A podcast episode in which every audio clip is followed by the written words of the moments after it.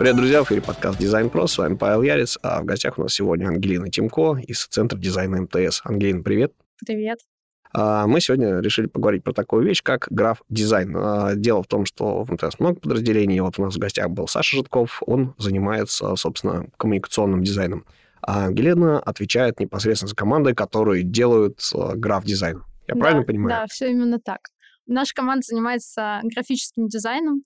У нас есть очень хорошее разделение в МТС. Это коммуникационный графический дизайн в центре дизайна. Отличается, собственно, тем, что графы занимаются всем тем, что печатается, все, что мы можем потрогать, а, начиная там от э, какого-нибудь, э, не знаю, стикера э, на столешнице, заканчивая коробкой для умного устройства.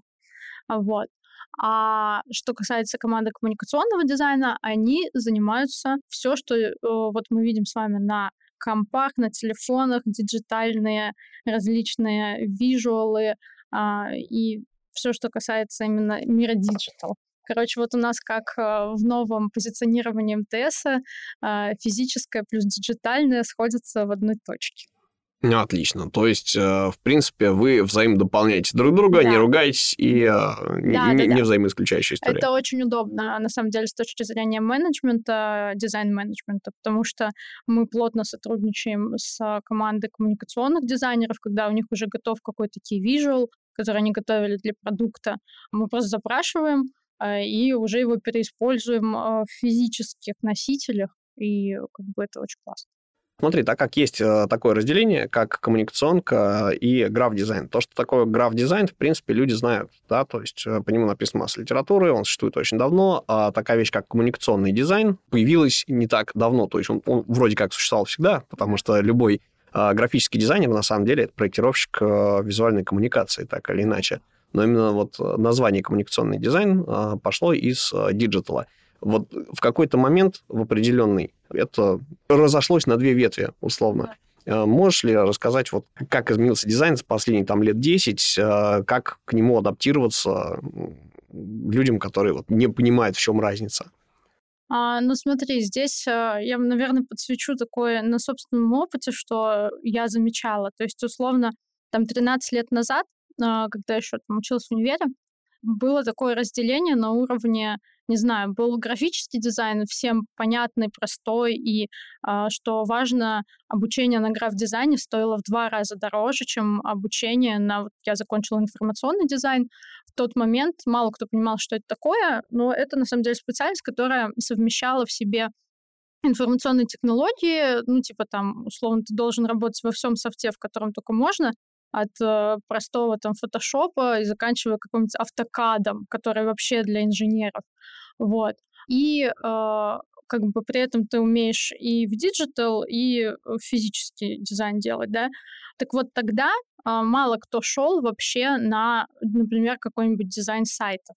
То есть по моей специальности ты когда выходил, ты мог, ну, в принципе, вот у меня диплом состоял из того, что часть это был э, сайт компании, а часть это был фирменный стиль для этой же компании. Вот. И, соответственно, дорогу в сторону веб-дизайна мало кто выбирал именно в творческих вузах, просто потому что все считали, что это, ну, это мало связано с искусством. Я такой творческий человек, как бы, а там просто что, кнопки рисовать, ну, это ерунда какая-то. И все шли на граф-дизайн, он стоил обучение дороже. Вот. А потом э, появилась, как мы помним, а, Сначала все захотели себе мобильные версии сайтов, э, все компании, и это был большой бум. И тогда, мне кажется, вот как раз-таки это где-то 2014 год, 2015, когда э, такой был первый всплеск вот этих вот лендингов. Всем нужен был лендинг. А, и следующим этапом это стали, естественно, приложения, когда про лендинги уже все стали забывать, и вот в приложении это уже просто был какой-то рассвет а, вот этой всей истории. И тогда как раз-таки разделились, я даже помню это вот хорошо, когда ты смотришь рынок, ну, там, не знаю, сменяешь место работы, и одно время были просто вот граф-дизайнеры, а потом они просто исчезли. То есть ты как бы смотришь, и там в основном какой-нибудь продуктовый дизайнер, то, чего мы очень сложно могли представить себе даже 10 лет назад. То есть, а, ну вот подводя какое-то такое черту, наверное, вот это разделение, оно началось э, не так давно, и у нас, в принципе, как индустрия, она еще очень молодая. И поэтому мне самой интересно, как это вообще экономически, во что это перерастет. Но дизайн, правда, за последние 10 лет очень изменился, и стало, что круто, индустрия очень сильно прокачалась, очень много источников, где ты можешь узнать знания, потому что, не знаю, я помню 2010 год, когда смотрела туториалы, как делать в фотошопе там какую-то штуку, и это было на Ютубе и больше нигде. И тогда Ютуб даже никто не смотрел как развлекательный контент. Вот. А сейчас э, там масса курсов, там что хочешь вообще. Вот. Угу.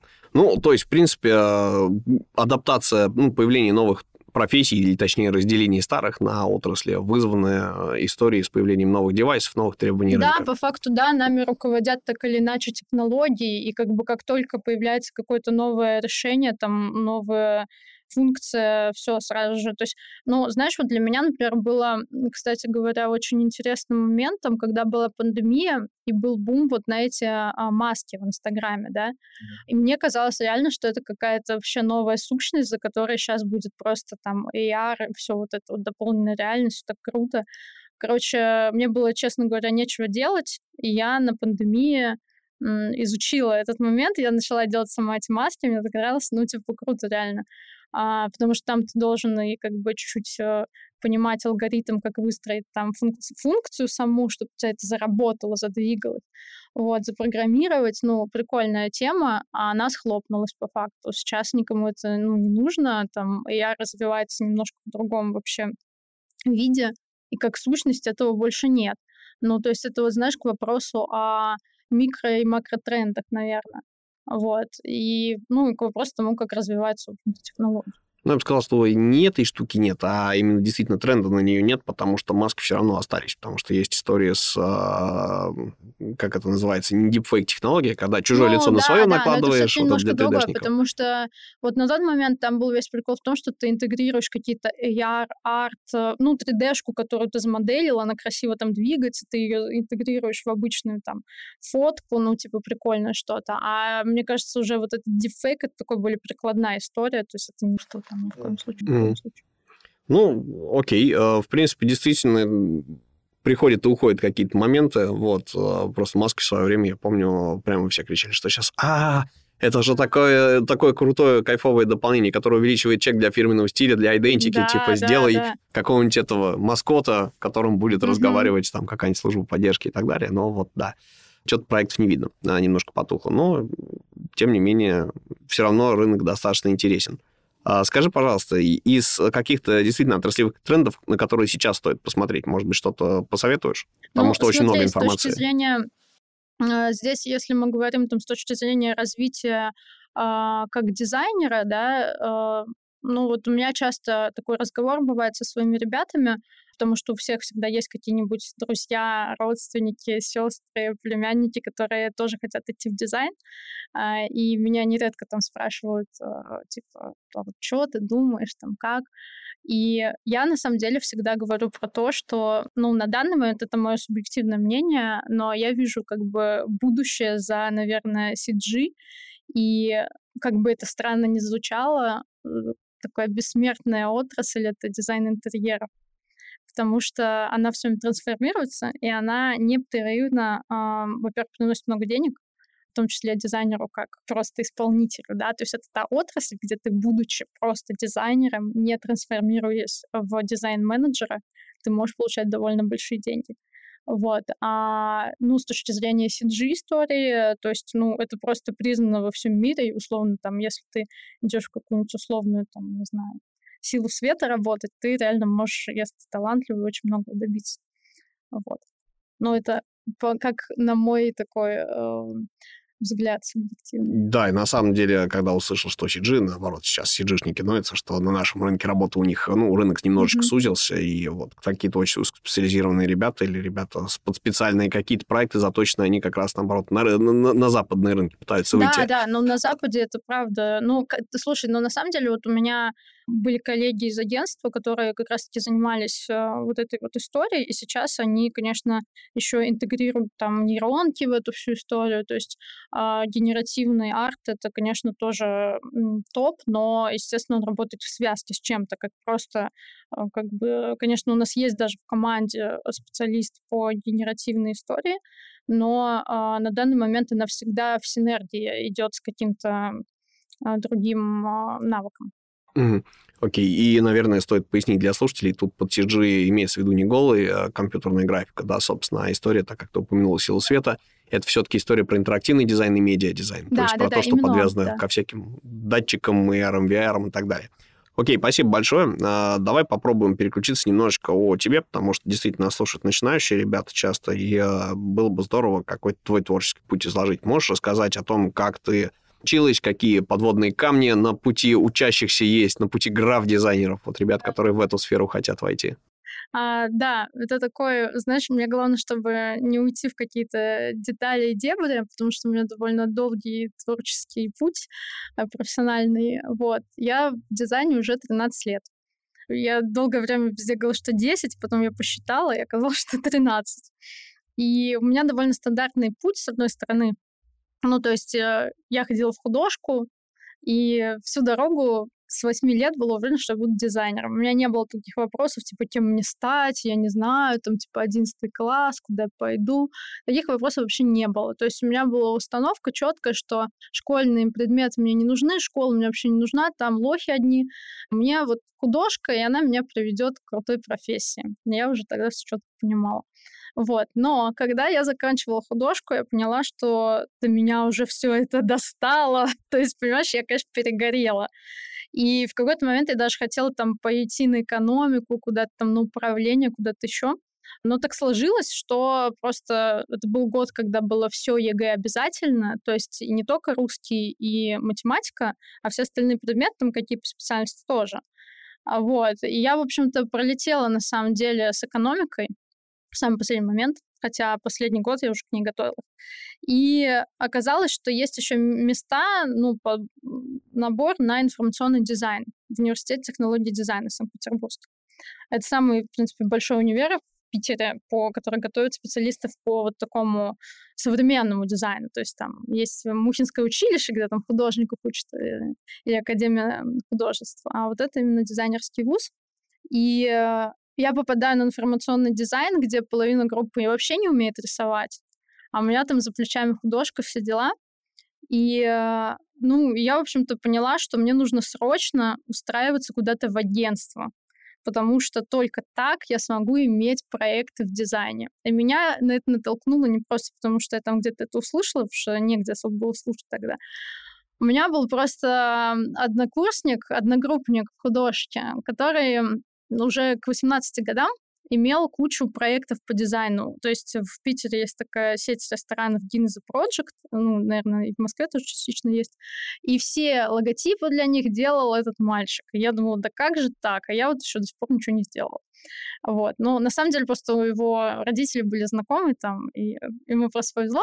Вот, это классно, на самом деле. Но для меня это стало мотивацией, и я пошла в агентство, ну, как это был продюсерский центр, который занимался там различными арт-выставками, мероприятиями культурными и так далее. И у меня первый проект это была просто афиша для э, выставки современного искусства. Это был просто черный квадрат, вот просто полностью представь, и э, маленькая точка вот такая. И это была... Э, проект назывался «Гении и шедевры». Это была отсылка, там что-то точку мы ставили по золотому сечению. Ну, короче, супер концептуально, но для как макет это была супер простая задача. И более того, я пришла в агентство, у меня были просто портфолио собранное из uh, туториалов, вот которые я смотрела на Ютубе. То есть я какие-то арты там рисовала, и плюс у меня еще и от руки рисовала. Ну, вот. Ну, как у всех, наверное, да, кто да, не да. имел реальной работы. Да, именно так. И меня как-то вот взяли почему-то, хотя там, ну, много было прецедентов, тогда еще были физические интервью, чтобы ты понимал. То есть, когда ты приходишь, и тебя интервьюируют. Сейчас это вообще такого, ну, типа, почти уже нет, все диджитально, ну, на удаленке происходит. Вот. И мне дали этот проект, И дальше я говорила, что я умею вот то, а я понимаю, что я не умела этого. Я вечером приходила и смотрела, как это, ну, по урокам делается, короче, там, и так далее.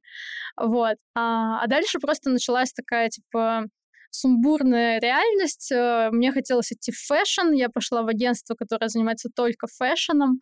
Делала показы для дизайнеров тогда еще мирового уровня, потому что в Россию приезжали там всякие Филипп Пляйн, Богнер, там, ну, куча, общем, дизайнеров иностранных в рамках недели моды.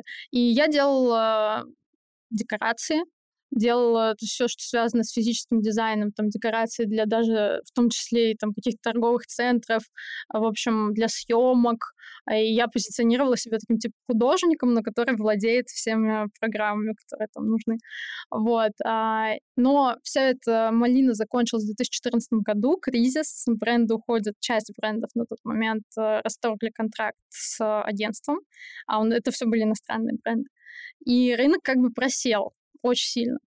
В какой-то момент я еще э, посидела в агентстве, которое занималось городскими праздниками. Это тоже отдельная история, потому что когда ты делаешь э, всякие афиши, там, не знаю, для праздника на Дворцовой площади и всякое такое, ну, это дело происходило в Питере, потому что я из Питера. Вот. Ну, в общем, мне это наскучило, потому что у тебя постоянно одни и те же 8 марта, 23 февраля, День города, вот эта вся история. Для портфолио вот это кто никак. все это да, рисует. Да, да, да, именно так. Для портфолио это просто смерть. То есть нужно всегда понимать, что если вы идете в такую компанию, да, у вас будут хорошие условия, но в портфолио вы ничего оттуда не разместите, потому что это, ну, просто... На самом деле в Москве, в Москве вот что, то, что я сейчас вижу для городских проектов, это, ну, иногда бывают очень классные вещи, вообще вопросов нет, вау. Но то, что надо понимать, что дело происходило там 10 лет назад почти, еще и в Петербурге. Как бы все-таки разница есть. Вот. А, и, в общем, таким образом, однажды я приезжаю просто на неделю моды потусоваться к подруге, которая уже переехала в Москву. И она говорит, выложи резюме в Москве, что ты паришься, там сидишь. Я выкладываю, мне в этот же день у меня просто обрывается телефон, и как бы я понимаю, что тут какой-то вообще шквал, вообще такой спрос на дизайнера. Вот. И э, дальше я уже пошла там, ну, у меня, типа, было собеседование из серии, что я выложила резюме в четверг, а в понедельник у меня уже было три собеседования. И я очень спонтанно переехала в Москву, потому что тут у меня уже какой-то вообще на меня отбоя нету от желающих меня взять на работу. И я подумала, что все, хватит с меня этих агентств, с агентствами мы завязываем, я больше не могу работать днем и ночью, потому что, ну, как бы формат работы в агентстве, надо понимать, что это как бы выгорание практически гарантированное, очень быстрое. Но за счет того, что, кстати, ты молодой, оно не так быстро происходит, как выяснил. Вот. И, ну, личной жизни у тебя нет. То есть ты сидишь до 12 часто в офисе. И я думаю, пойду на сторону, не на сторону агентства, а на сторону клиента. А, я иду в компанию, которая занимается строительством и строительными материалами. И вот, кстати, мы сидим в студии, здесь вот звукоизоляция. Вот та компания, она выпускает звукоизоляцию, а, достаточно ну, крупная поставщик различных материалов, они делают и кинотеатры в том числе. И вот здесь я бы еще хотела подсветить, что в этот момент я поняла, я поработала там почти два года, и меня быстро взяли на должность э, Head of Marketing, потому что я шарила, как бы, ну, интересовалась рекламой, и просто так получилось, что парень с этой должности ушел, он был моим руководителем, мне сказали, ну, попробуй. Ну, и я попробовала. И, в общем-то, буквально там, через 4 месяца мне дали другую должность, там сменилось немножко тоже руководство внутри. И э, ну, для меня это было таким мотиватором. Я, на самом деле, тогда хорошо прокачала вообще маркетинговую составляющую, хорошо в этом разобралась, но есть такой важный момент, э, о котором сейчас очень часто говорят, что дизайнерами должен руководить либо арт-директор, либо ну, ты должен идти в ту компанию, для которой есть ценность дизайна, в принципе, которая шарит. Иначе ты начинаешь как бы деградировать, если ты постоянно выполняешь одно и то же.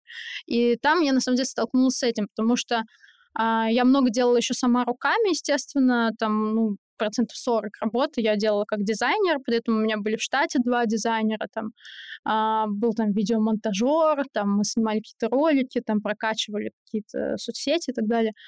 Но проблема была в том, что это был такой, знаешь, стеклянный потолок, когда ты все вроде бы сделал по красоте, все красиво, а дальше поддержки от твоих э, там коллег, руководства, ее не поступать, потому что, ну, у тебя одно видение, у них другое, и как бы, в принципе, ценность дизайна ты все два года должен доказывать, что, ну, как бы, что это компании нужно. И, ну, это не очень хорошая история для особенно специалиста, которым там в начале пути относительно.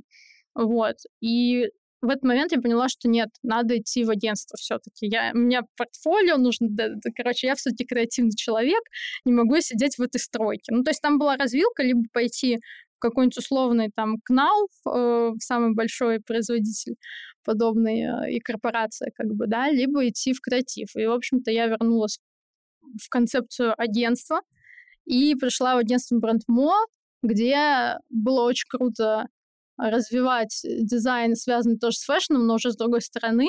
То есть э, мы сразу же практически выиграли тендер на пул поставщиков Лореаля, и это было масса брендов, которые входят в Лореаль, там, плюс там Тифаль, Равент, ну, в общем, Toyota, куча больших э, иностранных брендов, в которых у меня, наверное, большая часть портфолио сформировалась. И там я пробыла три года, и дальше все-таки я прошла к корпоративному пути. Так или иначе. И первые корпорации для меня был Сбер. Э, и это, наверное, ну, самое такое важное признание внутри я для себя получила как для специалиста, потому что они сами меня нашли, я так удивилась, думаю, надо же. И им действительно нужен был человек, который работает э, с физическим и с диджитальным дизайном, у которого есть экспертиза и там, и там. И я пришла туда в лабораторию клиентского опыта арт-директором, мы делали различные там, не знаю, что-то новое, да, там на рынке нужно что-то запустить, а, какой-то прототип. А, это могла быть маленькая функция в рамках продукта, или это могло быть тестирование какой-то вообще абсолютно новой истории. Не знаю, давайте клиентам продавать NFT в отделениях. То есть у нас был такой пилот. И для этого, естественно, тебе там для одного пилота нужен лендос и какие-то материалы. И все сводилось даже к тому, что я иногда делала физические какие-то объекты, там, не знаю, сам, какие-то имиджевые фигурки NFT. А, я лепила их из Короче, есть такая архитектурная глина, которая... Ну, архитектурный пластилин. Да-да-да. Вот, э, ну, типа, долго производить, а нам нужно быстрые тесты. И вот здесь это супер крутой опыт с точки зрения продуктового подхода, вообще, как бы, Сбер One Love, очень обожаю их. Вот. А, ну и, в принципе, вообще для специалиста очень важно сейчас знание вообще продуктовых всяких штуковин, чтобы ты мог и клиентский путь построить, и произвести какие-нибудь тестирования гипотез, э, и исследования нормально сделать различного вида. Вот. И дальше вот как раз-таки случился МТС.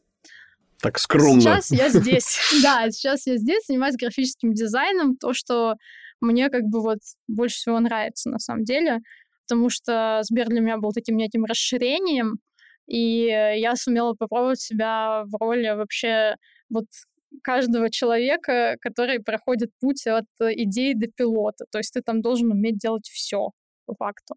Вот. А здесь я опять зашла на поле своей самой сильной компетенции. Вот.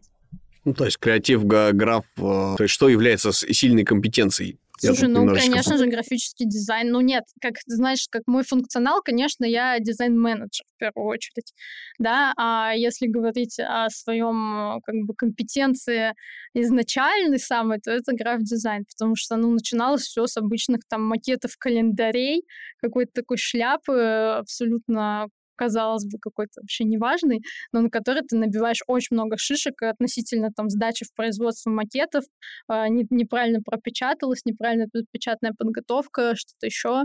Э, а, и, собственно, вот первые какие-то фрилансы у меня были такого рода. Ну окей, отлично, на самом деле опыт очень насыщенный. Давай попробуем подрезюмировать, потому что длинная такая история. Ну, да. То есть ты рекомендуешь э, ребятам, которые начинают и хотят в граф-дизайн э, влезть и не понять где-то в середине обучения, что это мертвая профессия, соответственно, обретать э, навыки какие, да, то есть это история с ну, помимо того, что освоение софта, угу. это история с оформлением физических носителей, э, печатных носителей, да. и желательно сразу попробовать куда-то приткнуться, вот плевать куда, хоть стажером, хоть да, кем, просто да. чтобы обретать опыт э, студийный. Да, именно так. Потому что, на самом деле, я помню еще там, условно, 10 лет назад была концепция такая, все ее очень продвигали, о том, что если вы хотите идти в какую-то сферу, вам нужно туда устроиться хотя бы подносчиком кофе.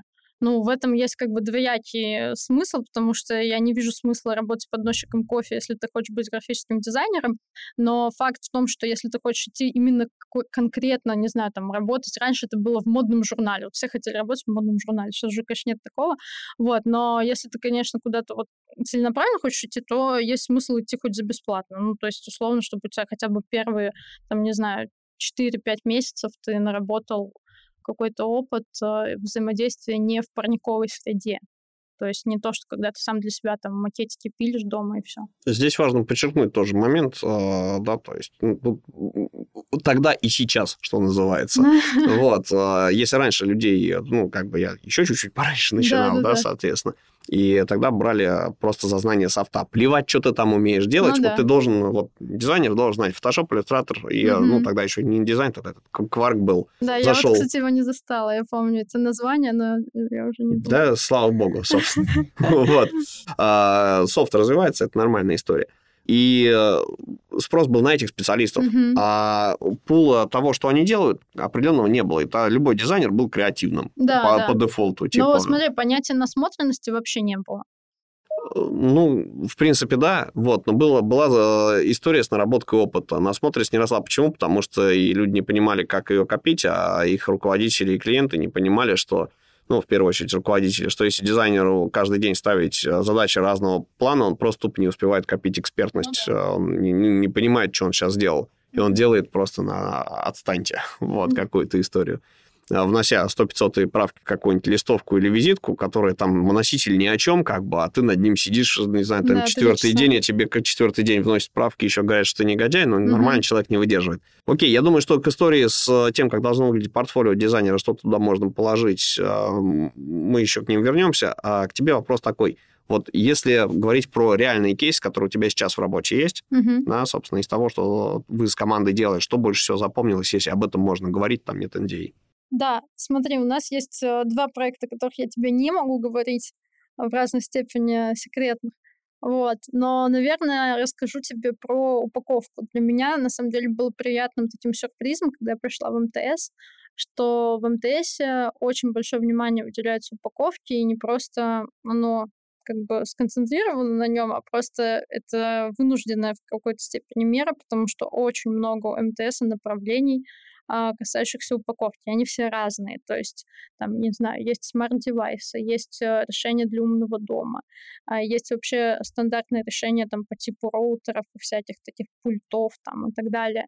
Вот. И эта упаковка сейчас достаточно разного формата, и сейчас у меня как раз-таки стоит задача Uh, есть такие идеи по тому, как, например, интегрировать туда эко-подход, и мы с ребятами из Device как раз прорабатываем. Вот. А, но в целом э, именно к упаковке а, здесь очень много внимания. Мы каждый образец, а, там, не знаю, всегда смотрим, тестируем, распечатываем заранее, даже крой. Вот у меня, например, дизайнер Криша, который, там, не знаю, в ночи придумал просто сам там крой внутренний вкладыша в упаковку, саму конструкцию, вот, эм, ложемент, вот этот вот как раз -таки. И меня на самом деле очень восхищает такой подход, что, ну, это мотивирует не только там в какой-то степени может быть, даже пользователя, да, потому что, ну, это классный продукт, э, который приятно взять в руки, а, но при этом и коллеги тоже очень, там, не знаю, хотят это улучшить каким-то образом, там, работаем над этим больше, вот, и в этом есть как бы большие возможности здесь, и, ну, есть где разгуляться, в общем Короче, креатив э, есть куда применить. Да.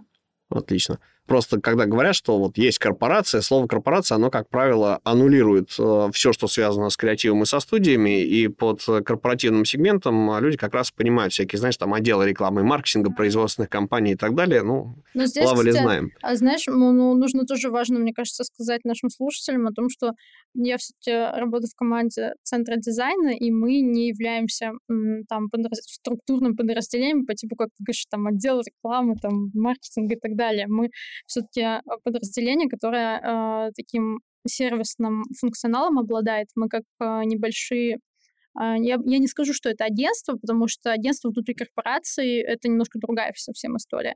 А, мы занимаемся входящим потоком задач по различным абсолютно продуктам.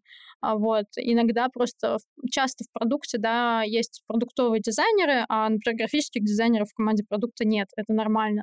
Вот. И как раз-таки мы подхватываем эти компетенции, помогаем продуктам развиваться и, ну, подключаемся. Либо это там ивент-истории какие-то, ну, там любой ивент. В, в МТС, кстати говоря, для меня был тоже открытием большое количество очень у нас там в месяц а, где-то ну, проектов по 5 для ивентов бывает. Вот, в ивент там входит все, начиная там от какого-нибудь бейджика, заканчивая вообще какими-то необычными объектами физическими и так далее. А, вот. Ну, вот это просто важная такая пометка, чтобы наши слушатели понимали, в общем, чем мы тут занимаемся. Угу. Окей. А, давай попробуем переключиться в практическую плоскость для ребят, которые, собственно, интересуются сферой граф-дизайна, ну и дизайна вообще, и у которых, а, может быть, не очень здорово получается трудоустроиться. Да? То есть у нас есть, условно говоря, три категории слушателей, которые я бы хотел затронуть. То есть это ребята, которые только закончили там какие-то курсы и пытаются сунуться на рынок. Это ребята, которые уже где-то поработали, пытаются сменить работу. И это ребята, собственно, которые, наверное, хотят проапгрейдить свои навыки, то есть, угу. ну, сменить сферу. Да, и да, да. у одних, у, у других и у третьих есть э, некое разочарование и, э, собственно, трудности да, с тем, чтобы трудоустроиться. Давай попробуем начать с самых, что называется, маленьких, вот тех, кто еще ничего не умеет особо. Какие проблемы есть у них? Вообще, вот какой стек технологий э, должен быть сейчас у специалиста, минимальный для того, чтобы вообще претендовать на любую позицию. Там джун, мидл, стажер, хоть, хоть кто-то, хоть куда-то, чтобы его взяли. Потому что требования у рынка, они ежегодно растут. Да. Смотри, ну здесь такая ситуация, наверное, которая неизменно... Вот ты сейчас вспоминаю, что ты сейчас сказал э, в начале о том, что Раньше было требование, чтобы человек знал софт. Ну вот на самой начальной позиции оно не изменилось. Человек, э, приходя даже на уровень джуна, а, должен уметь, уметь Photoshop, вот, уметь в иллюстратор, вот, и вот сейчас такие есть, да, расхождения немножко. Вот Figma, да, она как инструмент выстрелила очень стремительно, захватила вообще просто все и вся. Но прикол в том, что я сначала думала, что это только у нас там старая школа ее отрицает, и многие дизайнеры, которые постарше, там ее не юзают. А, но есть даже и среди молодых специалистов э, те, кто, например, там исповедует просто пакет доп, они не идут, например, в фигму, но на самом деле это обязательно, просто вообще must-have, просто сто процентов человек должен уметь и в пакете Adobe работать, в Photoshop или в Illustrator, и в иллюстраторе, да. Вот. Э, и фигме. Это вот три таких а, аза, которые должны быть. Ну, как я понимаю, что а, человек, который а, идет на позицию либо стажера, либо джуна, у него обычно, как правило, нету реального опыта. У него есть парниковый опыт, это я называю, когда ты закончил курсы или там вышку, а, и у тебя есть проект, который ты делал вот для учебы, но больше ничего нет. Вот. Э, этого достаточно. Если они классные по стилю, по вайбу, они типа в бренд, что называется, если это касается, ну, не знаю, какой-то... Ты смотришь, например, там, дизайн для какого-нибудь бара. Ну, понятное дело, что этот человек выдумал этот бар сам. То есть этого бара в реальности не существует, скорее всего. Но это прикольно тем, что ты можешь сразу же понять, как э, человек чувствует, потому что это же он сам выдумал. Вот. А, и, в принципе, этого достаточно, на самом деле. Угу. А что касается содержимого портфолио, а это, наверное, тоже важнее такая история. Ты затронула тему, что вот, ну, бар выдуманный, угу. например. Понятно, что никто не даст лазить с рулеткой, собственно, по реальному бару, потому что там люди работают. Но, тем не менее, если брать задачки попроще, если именно про граф-дизайн говорить, какие направления а, вообще пощупать? Потому что, смотри, если мы э, говорим про портфолио начинающего или мультидисциплинарного дизайнера, э, ну, дай бог, если там в этом портфолио красивые, хорошие, хорошие работы э, лежат, да, но у начинающих часто либо какую-то штуку ты открываешь, там лежат три кейса, они ни о чем, и они все разные, либо у тебя, знаешь, вот лишь бы набить, вот кто-то сказал, что плевать, никто не будет ваше портфолио смотреть, вот там главное, чтобы было много, дорого, богато, и чтобы там было 20 работ, и, и там 20 работ, такая помойка недоработанная из разномастных вещей. А если говорить про направление, то есть смотри, куда может пойти э, граф-дизайнер так, чтобы сэкономить денег на производстве носителей? То есть, что mm-hmm. это может быть? Мерч оформить, например, ну, да? ты знаешь, мерч – это очень дорогая история его оформить. То есть э, я бы здесь сказала, что важно показать свое видение. Вот если мы говорим о куче работ, то достаточно трех проектов. Вот если у тебя есть в портфолио три проекта, и они хорошо, красиво причесаны, они, там описано, какая у тебя была задача, а, там, значит, они заверстаны хорошо, они представлены хорошо. То есть это не просто галерея в, на Яндекс Диске, да, или там в презентации, а это сделан там хороший, симпатичный лендинг, например, да, и а, заверстаны даже все носители. То есть, условно, у тебя тот же самый буклетик какой-нибудь невзрачный, и, ну, допустим, ты сделал key visual, и вот ты его разносишь там на буклет, на стакан, на что-то еще, а, ну, фирменный стиль, да,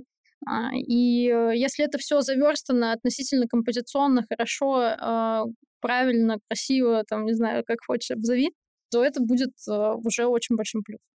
Так, окей, соответственно, фирменный стиль, который может в себя включать и мерч, и упаковку, да, собственно, да. Ну, история, которая полифункциональная такая. И это будет норм. Тут просто беда в чем? Обычно ребята начинающие там а, тя тянут это так, что, ну, видно, что это никогда в жизни не воспроизведется. Ну да, да, да. Вот, а, да, например, там какая-нибудь дикая печать в крое а, на вещах, которых вообще физически в природе нет. Ну, такой мокап mm-hmm. нашел. Да, то есть, ну, вот это может выдать. Ты это имеешь в виду под хорошо заверстное. Окей, что может быть помимо фирстиля? Ну, то есть Но... фирменный стиль понять тоже, да, ну, идентика... Ну, смотри, она... вот почему я, кстати, все-таки буду продавливать то, что лучше не показывать никогда мерч, потому что, опять же, ну, с мерчом очень легко ошибиться. Там очень просто понять, что чувак никогда его в жизни не делал. Вот, поэтому любой э, список там носителей, условно, там, полиграфия, сувенирка какая-то, но вот мерча я бы отказалась, на самом деле. А по поводу хорошо заверстанного я имела в виду, на самом деле, не в формате одного носителя, а в формате лендоса. То есть, когда у тебя сама презентация проекта, а, она имеет хорошую верстку и выигрышно выглядит просто, а не в плане, что ты просто кучу картинок накидал и все. Угу. Да, я понял, о чем ты. А, окей, то есть, в принципе, ферстиль достаточно для того, чтобы да. вылезти на рынок граф-дизайна. Да, вполне себе. То есть а, я, я еще, вот знаешь, часто встречаю, так как я там, ну, практически всегда набираю часто сама в штат уже дизайнеров, вот, да, и в агентстве там у меня вообще был какой-то сумасшедший поток, там огромная текучка, и я постоянно кого-то собесила. Вот. Очень часто бывает, когда ребята начинают, вот новички особенно, показывать там разработку каких-то логотипов. Вот я бы советовала бы на самом деле в это особо не залезать, потому что это тоже такой тонкий лед, где очень э, хорошо нужно прописать задачу. Очень нужно, то есть очень большое погружение должно быть в сам продукт, чтобы обосновать, почему ты сделал вот это вот так, а не иначе. Ну и что там это отображает. Ну, в общем-то, за этим стоит большая экспертиза, и если это нереальный проект, э, тоже в качестве просто кинуть на мукап, э, это очень такое ловушка, сказать. Но здесь есть засада, потому что никто этому не научит, во-первых, а упаковывать именно, если отдельный изоляционный логотип, а во-вторых, лого не показывают, что там внутри лежит, только в рамках идентики там пишут какой-то превью истории и так mm-hmm. далее. А, то есть обычно логотип это типа, ну вот сетка, да. а, вот он на разных носителях, вон он в ЧБ, вот он mm-hmm. в цвете, и вот он там, вот он такой да. красивый. Вот, то есть, ладно, окей. А, выдохнули. То есть, если говорить про начинающих граф-дизайнеров, а, это проект с идентикой, может быть, даже не супер большой, то есть не особо много всего. Да, и достаточно, есть... на самом деле, вот key visual. Какой-то key visual разработать на даже выдуманную тему очень хорошо показывает, как дизайнер чувствует, э, как, какие у него навыки, те же самые там хард-скиллы, это очень хорошо можно отобразить. А, и, в принципе, ну, вот это такой более общий общая задача, которую можно тоже закрыть много вопросов. Ну, теперь вопрос будет, а, что в твоем представлении будет key-visual, вот, потому что, ну, им может быть много разных вещей. Нет, конечно, То но, есть знаешь, первое, и, что... идентифицировать можно по-разному. Понимаешь, просто, ну, кто-то не лысого антуражного мужика поставить, например, какого-то, да, там, на какую-то картинку, а кто-то будет рисовать, э, условно говоря, там, не знаю, мэтт-пейнтинг для какой-нибудь игры. И это совершенно разные жанры, это совершенно вообще разный стек э, умений и проработки, как бы, и так далее. Но, То есть, ты вот... знаешь, здесь, мне кажется, все зависит от того, куда ты хочешь идти. Если ты хочешь идти там в какой-нибудь э, гейм-историю, это одна история, да. Если ты хочешь идти в рекламу, в какие-то большие бренды, то ты условно берешь, а, смотришь, что за всю жизнь, не знаю, делал какой-нибудь условный а, бренд, а, чего ты там хочешь, допустим, ну, Toyota у меня что-то в голову сейчас запало. Вот что Toyota делала, когда они презентуют любую новую тачку, вот они, у них всегда есть visual, на самом деле всегда машина вписана в какой-то фон. Это, как правило, не просто, да, там какие-то леса, поля, а относительно характера этой тачки и так далее. То есть там у них же много машин, которые там ездят по бездорожью и все такое. Вот. Ты смотришь, что делал вообще бренд за все года, что у них последнее, смотришь на какие тенденции, собираешь тебе вижу рекламный просто.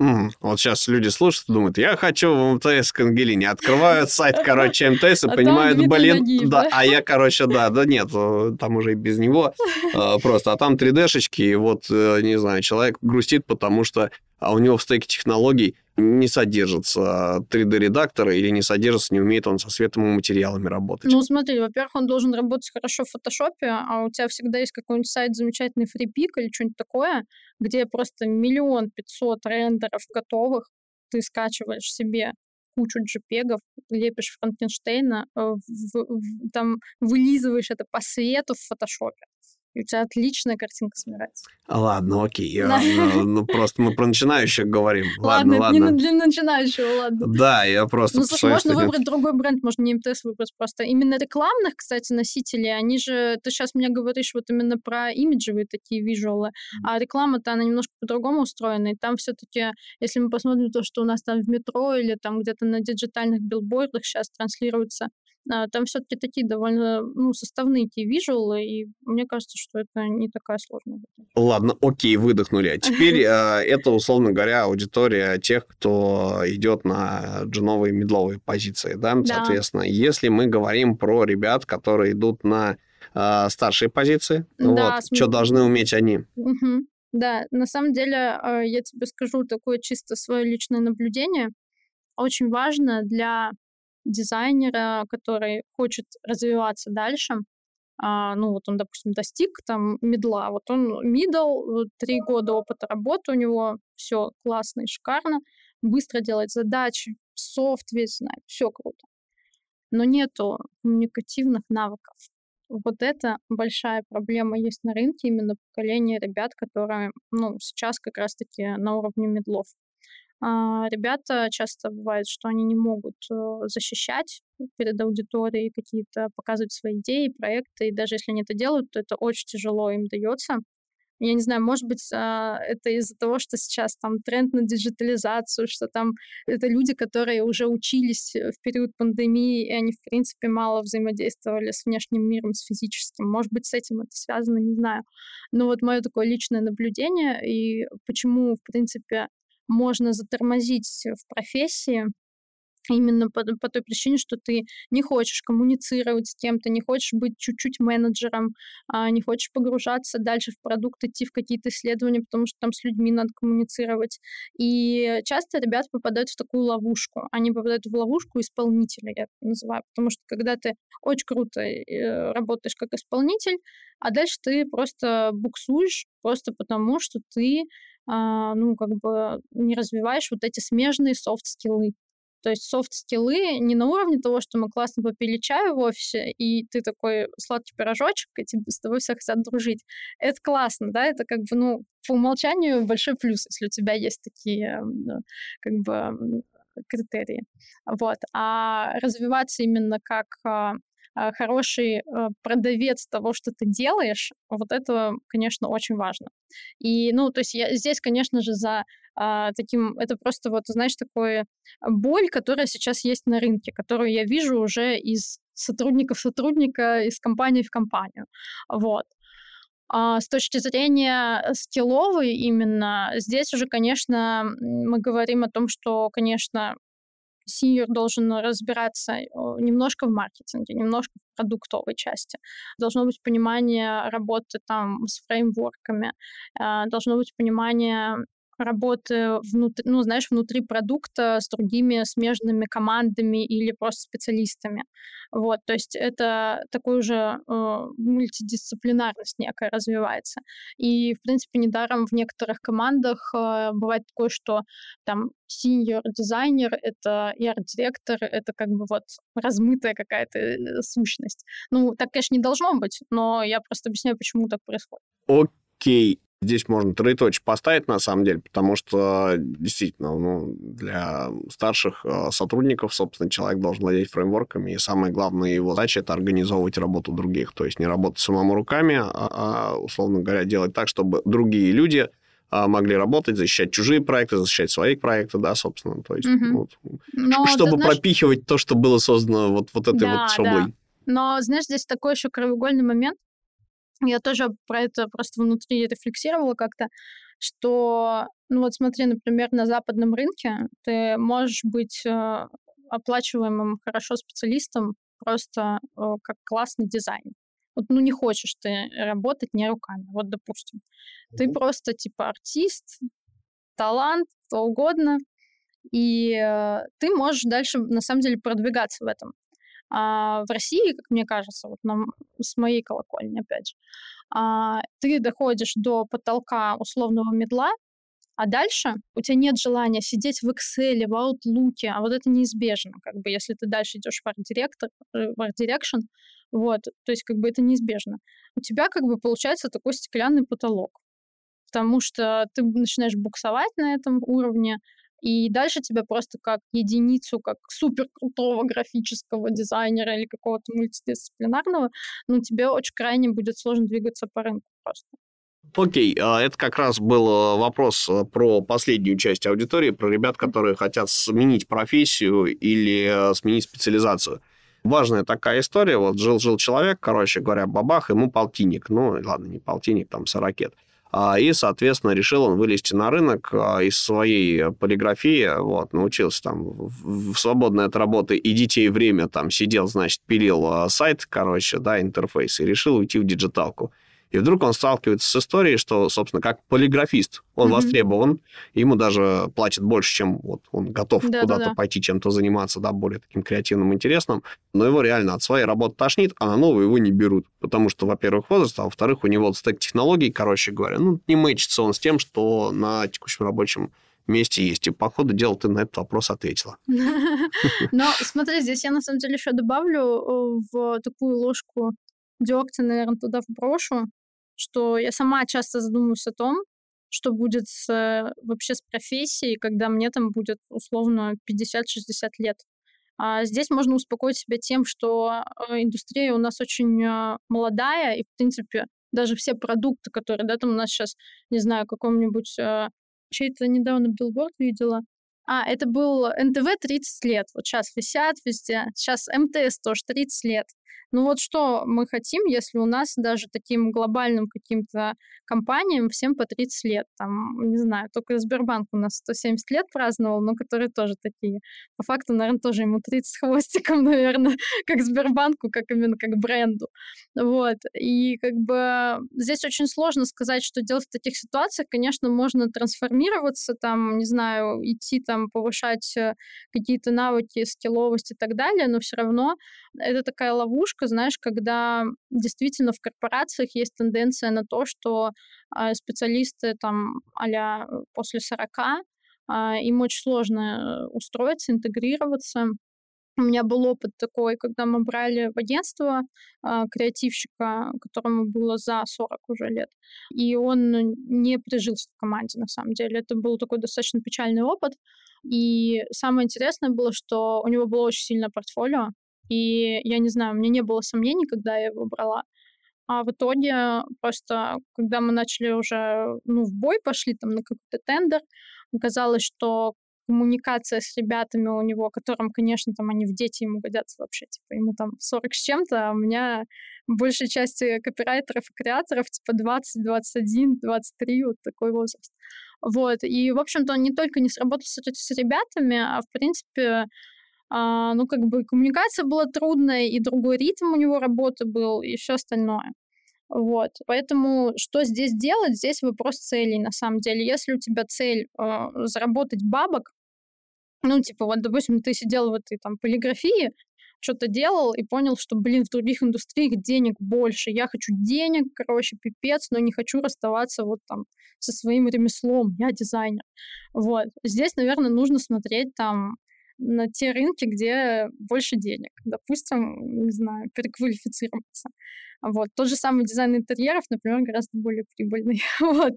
А если, допустим, ты понимаешь, что тебе нужна именно прокачка креативная, то, опять же, вот как у меня было перепутье, когда я уже имела большой опыт работы в агентствах, пришла на сторону клиента и потом метнулась обратно в агентство. Я метнулась только потому, что я понимала, что я хочу портфолио гораздо сильнее, хочу э, там мировых больших брендов портфолио.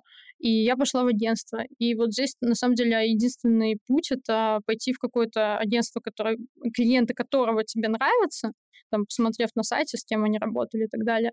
И ты довольно быстро, примерно за год даже, наверное, ты очень хорошо прокачаешься, да, ты пойдешь на понижение, пойдешь там на какую-то не там скромную должность, но тем не менее это такой очень хорошая прокачка креативная.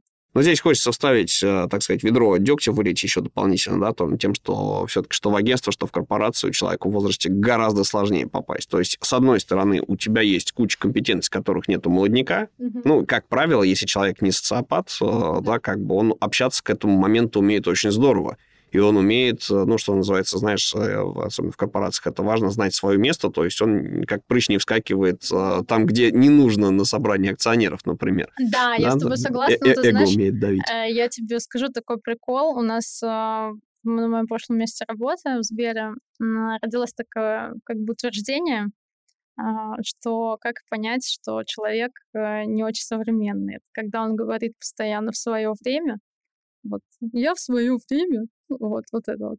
И второе, это когда он постоянно говорит, как в том анекдоте. Вот знаешь, как в том анекдоте. И ты сразу понимаешь, потому что уже никто не знает, в каком анекдоте. Я не знаю ни одного анекдота. Ребят, которым по 23, они вообще не знают, что за анекдоты какие-то, уже давно мемы.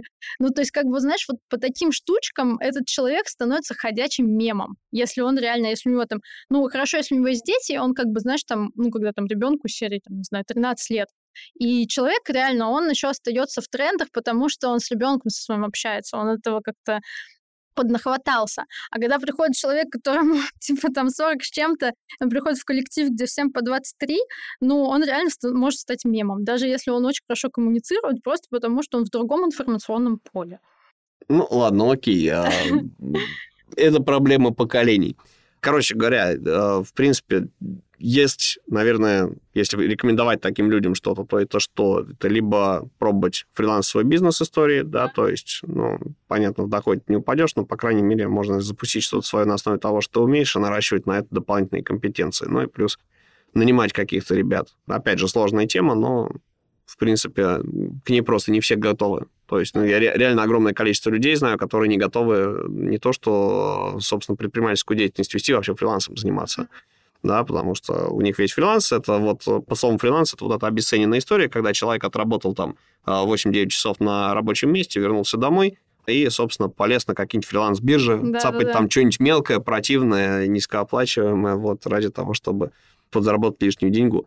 А здесь немножко про другая история, то есть многие люди хотят перезагрузиться, обновиться, да, то есть, ну, человек 50 лет, на нем еще рано крест ставить. Это факт. И как бы, да, вот ну, то есть, пока у него не начались хронические проблемы со здоровьем, которые не позволяют ему выполнять какую-то работу, там, он не ослеп, не оглох. Ну, у слушай, него... это гораздо позже происходит. Он может пере... Да, я понимаю, ну просто я... 30 лет жизни, а то и все 50, знаешь. А что им на рынке делать-то, собственно, вот этим людям, а, если они хотят именно в дизайн, а не там а, какие-то должности, которые там в нашем а, социуме приняты?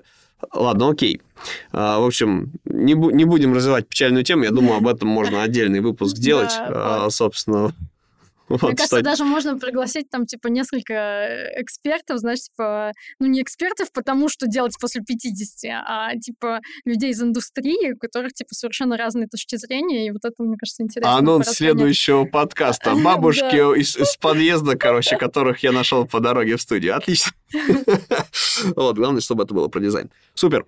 А, спасибо большое. Значит, смотри, у меня к тебе последние несколько вопросов. Все-таки, да, возвращаясь к теме от э, советов, ну, если подразумевать то, о чем мы поговорили, то, в принципе, ты рекомендуешь для, неважно, обнуляется человек или, собственно, он только-только выходит на рынок, это студия. То есть это не да. корпорации, это студия. Да. И вот там типа вот студия агентства, они дадут какой-то опыт огромный, с которым человек может пойти, собственно говоря, в э, корпоративный сектор. Далее, что касается более руководителей, вот ты как человек, который людей нанимает, что тебе важно, на что ты смотришь в сотрудниках, да, то есть э, кого ты нанимаешь, кого ты не нанимаешь, и, соответственно, как, ну, в принципе, по базовому стеку понятно уже, да, ну, собственно, да, да, ты уже сказал и про коммуникации, угу. как человек общается, да, как, какой пакет необходим он там должен иметь, но именно на, вот, применительно в свою команду, угу. если, да, то кого бы ты хотела видеть рядом? Да, смотри, на самом деле я тебе просто на э, конкретном примере, наверное, расскажу, как у меня это происходит. У меня еще со времен агентства есть такая ну, фишка, что я даю очень короткое тестовое задание. То есть оно короткое, в принципе, по э, своему составляющему, и выглядит оно коротко. То есть я не даю истории, когда там распишите нам рекламную кампанию там, или что еще там, не знаю, key-visual нарисуйте для федеральной рекламной кампании. Такого нет. Вот, я всегда э, даю тестовое, на самом деле, я адепт тестовых только ради того, чтобы посмотреть, насколько стилистически, насколько по вайбу человек подходит. Но всегда есть загвоздка. Расскажу, какая у меня лично. У всех, э, я знаю, что у разных арт-директоров она абсолютно, ну, у всех разный подход, да. Вот. Я, э, набив шишек еще в агентствах, э, в какой-то момент, когда ты вот на тендер подаешься, а, тебе нужно, чтобы дизайнер сразу же он максимально быстро чувствовал бренд.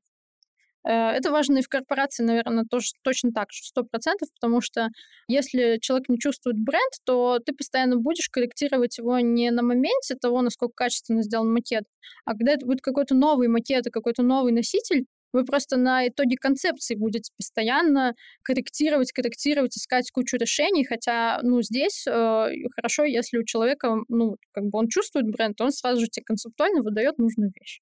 Как это проверить? А, я даю обычно задание, которое требует поискать в интернетах. А, то есть то, о чем я говорила в начале, когда, да, там, чтобы сделать какой-то key visual, нужно посмотреть все, что делала компания Toyota за всю жизнь. Вот. А у меня всегда есть подвох в том, чтобы, ну, в этом тестовом должно содержаться то, что человек должен сам найти в интернете. И часто я даю такое одно и то же, на самом деле, задание, вот, э, про то, что, ну, вот, сделайте мне для продукта какую-нибудь одну визуализацию. Вот, достаточно вообще, не нужно расписывать ни презентацию, ничего. Если расписал круто, это, это классно, тоже там показывает какие-то стилы, но мне реально вот достаточно одной картинки, JPEG одного, вот. А, и по нему сразу же понятно искал, делал ли research человек, но опять же это на позицию middle а. То есть это не для новичка, естественно, потому что у новичка просто, ну, возможно, он там просто не додумается до этого. Вот. А, и по этой картинке одной всего лишь визуализации, по ней видно, поискал человек в интернетах брендбуки, там поискал он какие-то носители, которые уже были выпущены, чтобы понимать, что у этого бренда всегда шрифт ставится вот так. Вот одна вот такая вот цветовая схема, которая обновлена, там, не знаю, три месяца назад, а не пять лет назад, как там, не знаю, какие-нибудь бренды достаточно старые, например, когда. Вот. А, и я всегда смотрю, насколько человек умеет работать с информацией потому что в этом на самом деле очень часто есть э, просто человеческий фактор ошибок, когда дизайнер приходит, у него очень крутые скиллы во всех ну, харды, то есть он работает во всех программах, у него там, не знаю, он может тебе и 3D, и тебе еще там анимацию сделать, что-то там еще. Это все круто, но вот именно на входе задачи, если он не посмотрел, не сделал какой-то research, не посмотрел, не разобрался в материалах, даже которые есть уже у тебя у бренда, то вот здесь вот могут быть такие ошибки, когда команда работает две недели над одной задачей, ну, ну пусть какой-то большой проект, вот, а на выходе совершенно не то получается, потому что просто дизайнер не нашел там еще дополнение к брендбуку. Угу, окей. То есть поиск информации — это самый, наверное, главный твой критерий. Да, ну, то есть это на самом деле такой исследовательский скилл, когда ты умеешь работать просто с инфополем.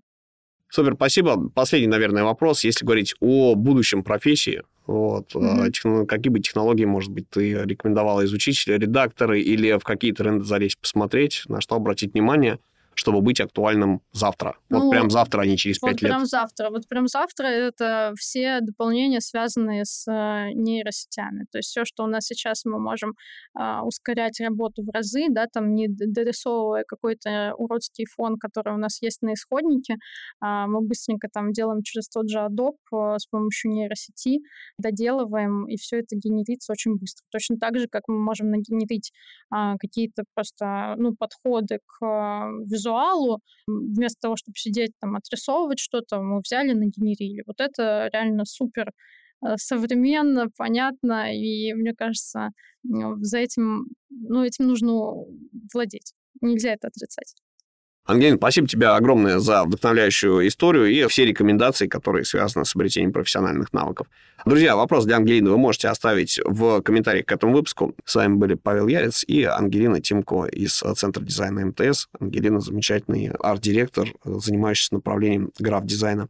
Ангелина, приходи, пожалуйста, еще. Всем добра, любви, творческих успехов. Пока-пока. Спасибо, пока-пока.